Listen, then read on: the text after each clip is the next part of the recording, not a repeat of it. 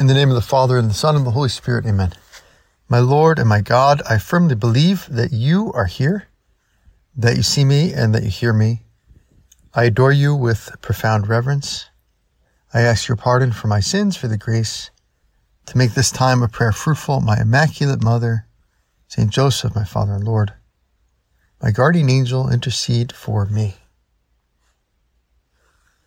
In this Sunday's Gospel, our Lord Jesus speaks to us some words that we're familiar with. We've considered various times in this format on this podcast of meditations, but that are particularly helpful, I think, for this time of year, for this time of summer when we try to get more rest, either on summer vacation or some change of scenery or change of pace.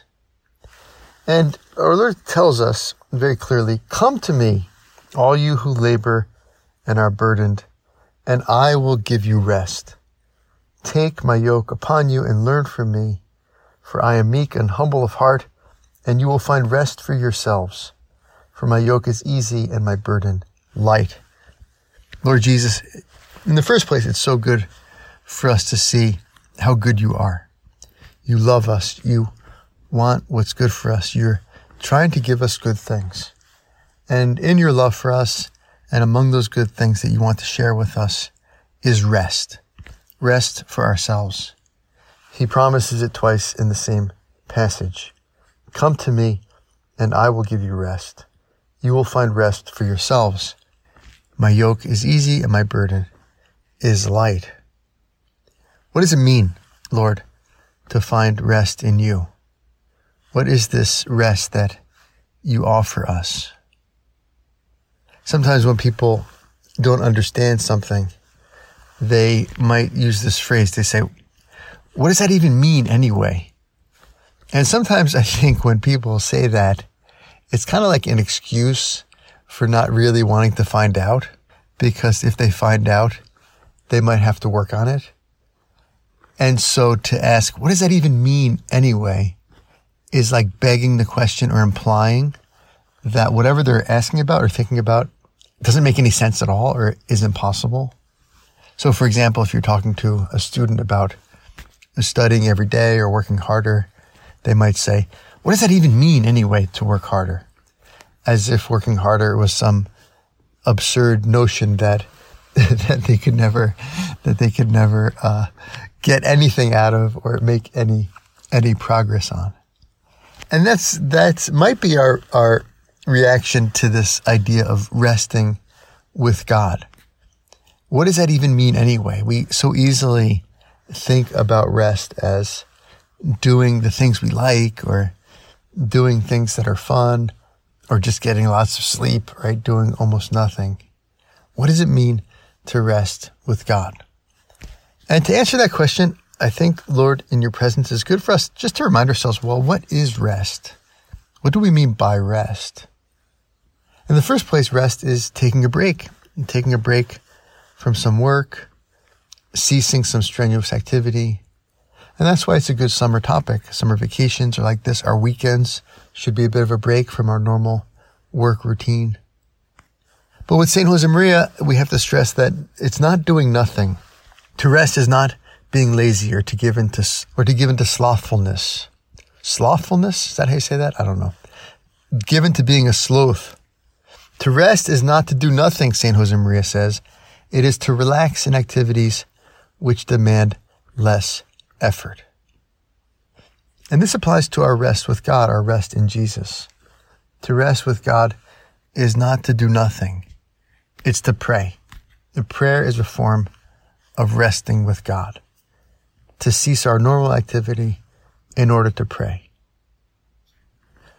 Rest is also not just a break from, from work, but there's a kind of rest that's a completion of work.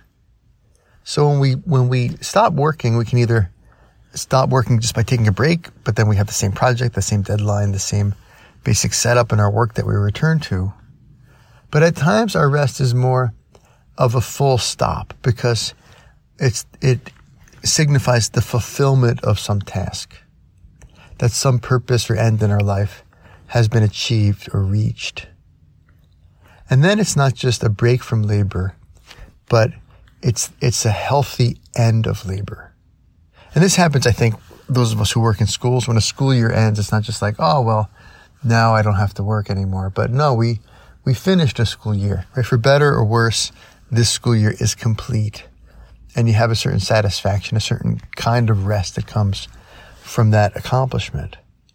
Or if you finish a degree of some sort that you've been working on for years or a big project at work that's been taking up a lot of time for years or months and then it's, it's done. There's a different kind of rest there, which is this sense of peace that comes from achievement or accomplishment or fulfillment. And our rest in God is also like that. We take a break from work in order to pray. Prayer is another activity. Prayer is not doing nothing, even very peaceful and silent prayer, passive prayer, we could call it, is an activity. It's not doing absolutely nothing. And that, that break from work in our prayer also has a sense of fulfillment or accomplishment about it. To be with God in our prayer is an accomplishment. And it's an accomplishment that brings us a great peace because our soul needs God. Our soul longs for God. As we read in Psalm 42, as a deer longs for flowing streams, so longs my soul for thee, O God. My soul thirsts for God, for the living God. When shall I come and behold the face of God? My tears have been my food day and night, while men say to me continually, Where is your God? Our soul thirsts for God, and therefore, when our soul meets God in our prayer, in this life, in doing God's will, in this life, and then definitively forever in heaven, it experiences God as a satisfaction, as a fulfillment, as a completion of something that was, that was lacking. And when something's lacking, precisely we're not at rest. We're restless until we rest in the fulfillment of whatever we're looking for. Right? Desire is restlessness and the achievement or the accomplishment, the attainment of the object of our desire is a rest, is a rest in this kind of sense of fulfillment, enjoyment of the end. And this takes work. Lord Jesus, help us to do the work here. Because as C.S. Lewis says, heaven is an acquired taste. We all have this longing for God, but it has to be uncovered. We have to uncover and develop the ability to enjoy God. If we're going to find our joy and our rest in God, we have to learn that our true desire is for God and how to foster that desire in our prayer and give expression to that desire in our prayer. Just because we don't feel it, just because when we think about rest, maybe the last thing we want to do is pray because it's got a certain difficulty attached to it. Just because we don't feel it doesn't mean it's not true that God is our rest, that we can find our rest in our prayer life. And it's important that, that the desire and the ability to rest in God is tied to the mystery of God himself. Because when we look for God, many times instead of showing himself to us and making us feel his presence, God does the opposite. God withdraws from us. And that causes us to keep looking for him and to discover him in a deeper way. When God withdraws from us and we keep looking for him, eventually we discover him at a higher level.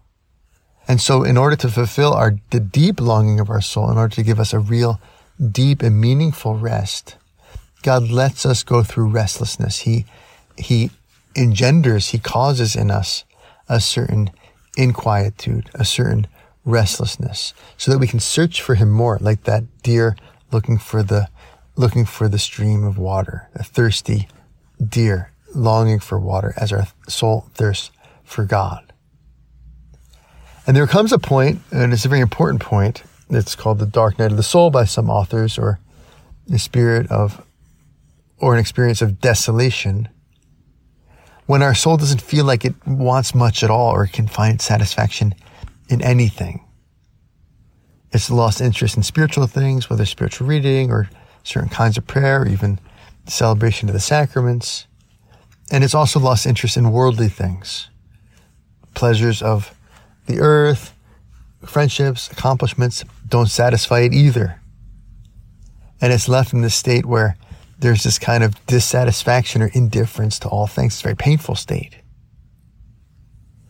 And in a sneaky way, that is the thirst for God. That's a thirst for God. When we find satisfaction neither in spiritual things nor in earthly things, well, we are actually experiencing a desire for God who is no thing at all. The spiritual things represent Him, they're channels towards Him, even the earthly things can be images of Him and lead us towards Him, but in themselves, they're not God. They're not God. God is always beyond. He's always beyond our images. He's always beyond our words. He's always beyond the things we have direct contact with in this, in this life. He's more unlike anything in creation than he is like anything in creation. God is more different than anything in creation than he is similar to anything in creation. And so, Lord Jesus, when I feel this dryness in my spiritual life and this dissatisfaction with earthly things, help me to be patient with that and realize, okay, this is a desire of my soul that can't be satisfied by more effort or by more images or by more activity. It can only be satisfied by longing for God, patient waiting for God. And in that we can find a certain rest. It's like, it's okay that I'm, that I'm dissatisfied. It's okay that I'm not happy. Sometimes our lack of happiness leads us to a lack of peace, a lack of rest. I should be happy. Why am I not happy? What's wrong? What's wrong? What's wrong? And the answer is nothing is wrong. You're just not with God yet. You're not in heaven yet, or He's allowing you to experience some dryness right now in your spiritual life so that you can meet Him again when He wants in a deeper way, in a more spiritual way, and in even in a more fulfilling way than before. St. Josemaria would say, rest in your divine filiation, whether we feel God or not, whether we experience His absence or His presence we can rest with our faith. Faith is a conviction of things unseen. Faith is this reality, this conviction that the truths that God has revealed to us are real and are true. So we can rest in our divine filiation, which means we rest in the knowledge that God loves us. We rest in the knowledge that God is our Father. Not necessarily the sense or awareness, which can kind of come and go, but in the conviction. And that is so restful to be with God, to be with you, Lord, is to be where we know we are safe, where we know we are loved, where we know we are protected, where we know we're with someone who, who has absolute goodwill for us and the power to help us, to rest in our divine filiation. Or as the letter to the Hebrews puts it, those of us who have faith enter into his rest, right? To enter into the very rest of God. Help us to do this, Lord, in our prayer life and in our life in general, because we live in your presence and we're trying, we're trying to do your will. Sometimes it's hard to rest when there's some outstanding concern, some unresolved problem. Maybe we're on vacation and yet we're super worried about what will happen at work when we get back. I remember working in schools at one point in my life, and if you're not happy with the situation, it's very difficult. It's like, okay, yeah, it's June, it's July, I'm off, but September's coming real quick, and that painful, difficult situation with those students is going to return very quickly, right? The summer is almost over. I joke when I'm at, I work at schools now and I, I, I like it a lot. Um, I like being a chaplain more than I like being a teacher back in the day. But uh, when we're at school and there's no kids there because the faculty has some workshop or a faculty day or whatever you call it, I always joke around. I say, "This school is a wonderful place. If it weren't for the kids, this place would be awesome. I, I really, I like this place. I like you people. The kids make it real difficult though. So sometimes, you know, our rest can be, it's hard to rest because there's some outstanding problem or concern or worry that keeps us from resting well. And I think we have to be um, smart about this, that it's okay if our rest isn't perfect. It's okay if there's some unfinished business that is bothering us. But we have to learn how to be at peace in spite of that difficulty, in spite of that worry. We have to learn how to rest even when there's something troubling in our life or in our soul. And there's two, I think, two key ingredients to being able to do that. One is God's will. Right? And specifically, are we doing God's will in this situation? Am I doing God's will in this particular situation? Am I doing what I can and what God wants me to do? Well, if I am, then for my own part, I can be at peace about that problem. That's all I can do. That's all I can do about it is figure out what does God want me to do here and then try to do that. And if he doesn't want me to do something else, well, then I shouldn't worry about doing that other thing. If I can't solve the problem, then I, I shouldn't worry about solving the problem. And so the flip side of that is trusting God's providence, trusting God's care for me and for the people involved.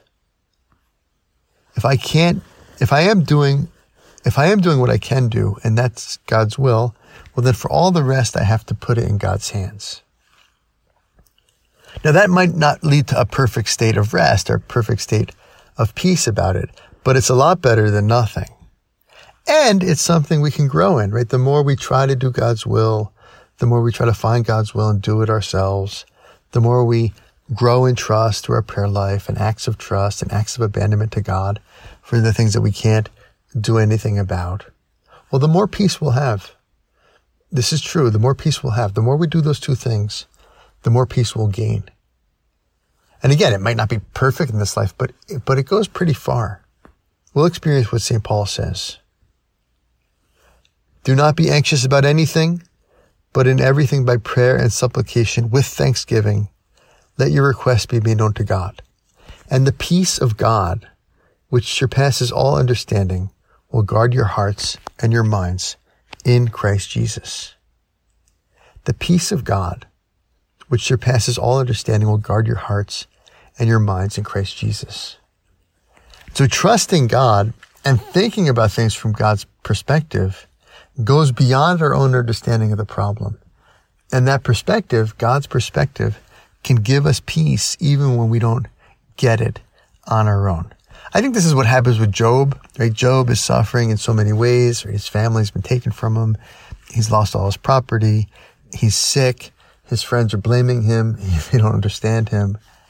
And Job is having a very difficult time with it. And then God shows up and says, Hey, let me give you some perspective.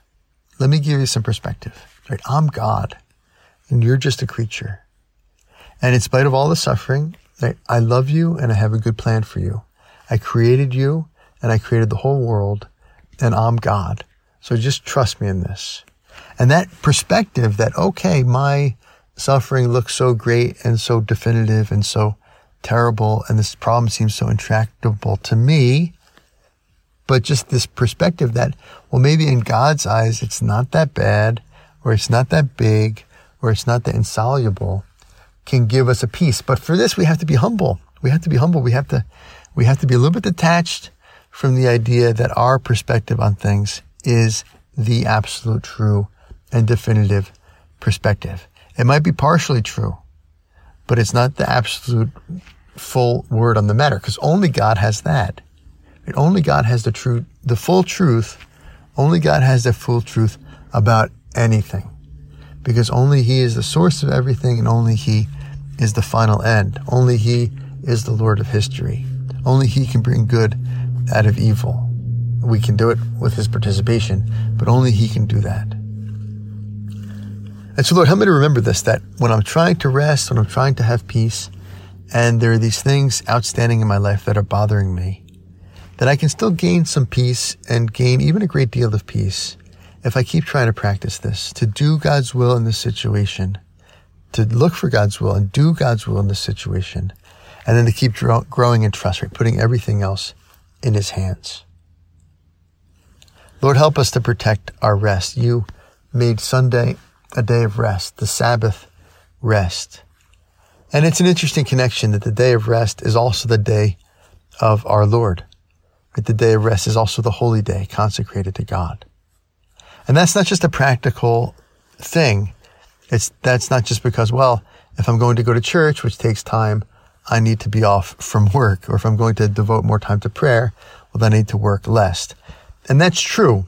That's true that, um, the day of rest is a day of rest in order to have more time for prayer. But there's also a deep spiritual connection there, a deep spiritual truth that the day of rest is the day of the Lord, which means, Lord, I only truly rest when I rest in you. I only truly rest when I enter into your rest. I only truly rest from being heavy laden and, and burdened when I come to you. Our hearts are restless, O Lord, until they rest in you, as St. Augustine says. You have made us for yourself, O Lord, and our hearts are restless until they rest in you. And adoration is key here. Sunday is a day of worship, a day of the Lord, a day of prayer. And the key act of prayer or worship is adoration, is recognizing that you are God, you are all powerful, you are the source of my being. I am a creature compared to you on a metaphysical or natural scale. We're all like this little drop of nothing that nevertheless God loves in his incredible infinite love that is himself. But, but just by comparison in terms of our natures or our metaph- metaphysical status, any creature is like nothing compared to God. And so we bow down before him we worship him. We adore him. And that gives us rest. That gives us peace because we realize that he is God and we're just creatures. And so we don't have to have all the answers. We don't have to have all the power. We don't have to know what's going to happen. We're from him. We're going to him and he's infinitely greater than we are. And he's infinitely better than we are. And he loves us infinitely more than we love ourselves. That act of adoration to worship God as God and to unite it to this, to this revelation, Lord Jesus, that you so beautifully revealed to us. When you pray, say Father. When you pray, say Our Father. Well, that wins us peace. It wins us rest. Rest in your divine filiation. Worship the one true God, the creator of heaven and earth. Recognize that you're a creature. You don't have to make up your own rules. You don't have to make up your own plan. You don't have to make up your own identity. You don't have to have total control over your life or your health or your destiny or your family. You have to do your best, of course, but you have to realize that He is God. Be still and know that I am God. Right? Rest and know that I am God. And in knowing that He is God, we become stiller still. We rest even more. Rest in your divine filiation. Jesus, help me to look. What are the things that keep me from resting when I try to rest?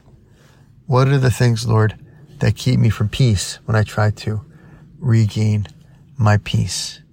And how can this perspective, getting the perspective of God, eternal, infinite, love, all provident, Father, what are the things, Lord, that I don't trust you with, or that I'm tr- that I'm really not looking for your will in? What are the things though where I'm just like, well, I don't trust God in this, so I'm going to do my own thing. Because that will be a lack of peace. That will be a lack of peace.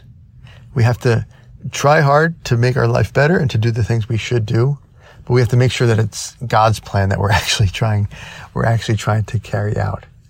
If we're not at peace with God and God's will, we'll never be deeply at peace. We'll never deeply rest. So, Lord, what is it? Is it a lack of trust in something, in your providence? Is it uh, a willfulness that I have to overcome?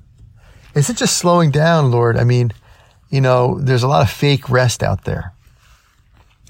And these things are fine, uh, you know, in, in good measure, as long as they don't offend our Lord. They're not bad. Things like, you know, YouTube or Netflix or a movie or video games or whatever, as long as the content is not in itself sinful, which can be a problem, well, those things are fine in their, in their, um, in their place. But we know that they do tend to a certain excess. And if we rely on them too exclusively for our rest, we miss the rest of God. We miss the peace of Christ.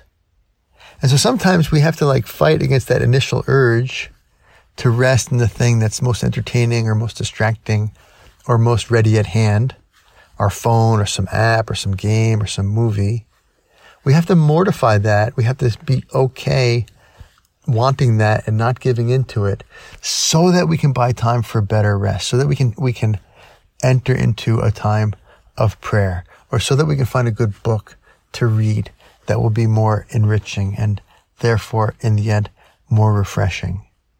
Sometimes I think that we don't rest well because we're too lazy. Right? We're too lazy to make a plan for rest. We're too lazy to put up with the entry cost, right? The entry cost of prayer or the entry cost of finding a good novel or the entry cost of having a good plan for reading or a good plan of what to watch and not just scroll through things to watch. So our rest can be a little bit of an investment, right? That if we make a plan, just like anything else, if we make a plan for it, the plan is hard to do, but it ends up giving us more rest. And the biggest trap, Lord, the biggest trap outside of confusing distraction with rest or entertainment with rest will be the trap of doing nothing, right? Uh, giving into sloth or laziness. The people with least energy, the people who are least re- well rested, are the people who make rest an idol. Right? The lazy person is not the most energetic person. He's the person with the least amount of energy, even though he's trying to do the least possible to, so to speak, conserve his energy or to rest. If we want more energy, we have to spend it wisely. To rest is not to do nothing, but to relax with activities that are uh, less taxing, as St. Josemaria puts it. Lord Jesus, this summer and always, help me, help me to see and to seek the rest that you want from me. We go to Our Lady. Our Lady is at peace. She's at peace in heaven because mission accomplished, because she fulfilled, she completed the mission that God gave to her. And this is what we say, and this is what we will experience when people die. Right? Rest in peace. Rest in peace. And that rest in peace at, upon death is not just the cessation of activity. Oh, finally, he doesn't have to go to work anymore. No, it's the completion, right? He completed, hopefully, he completed his mission on earth. He died in God's friendship. He died having done God's will. Rest in peace. And, and Our Lady will help us to rest in peace, not just in heaven as we pray for all the time. Pray for us sinners now and at the hour of our death. Pray for us sinners now and at the hour of our death. But she'll help us to rest with peace right now. And we can do this even when we're working hard. As long as our heart is in the right place, we're doing God's will, we're trying to stay in the state of grace, we're trying to avoid sin and do what's right. And as long as at the same time we're trusting God with everything else, well, we can have rest and peace even when we're tired, even when we're working hard, even when things are at a certain level stressing us out. And this is Our Lady, right? Our Lady worried about things. She didn't have an easy life. There were, there were things that troubled her. And yet at the heart of her soul was this peace because she always wanted God's will and she always trusted him with everything else. Our Lady, our Mother, Queen of Heaven, help us to rest well and find this rest in your Son. I thank you, my God, for the good resolutions, affections, and inspirations which you have communicated to me in this meditation. I ask your help to put them into effect. My Immaculate Mother, St. Joseph, my Father and Lord, my guardian angel, intercede for me.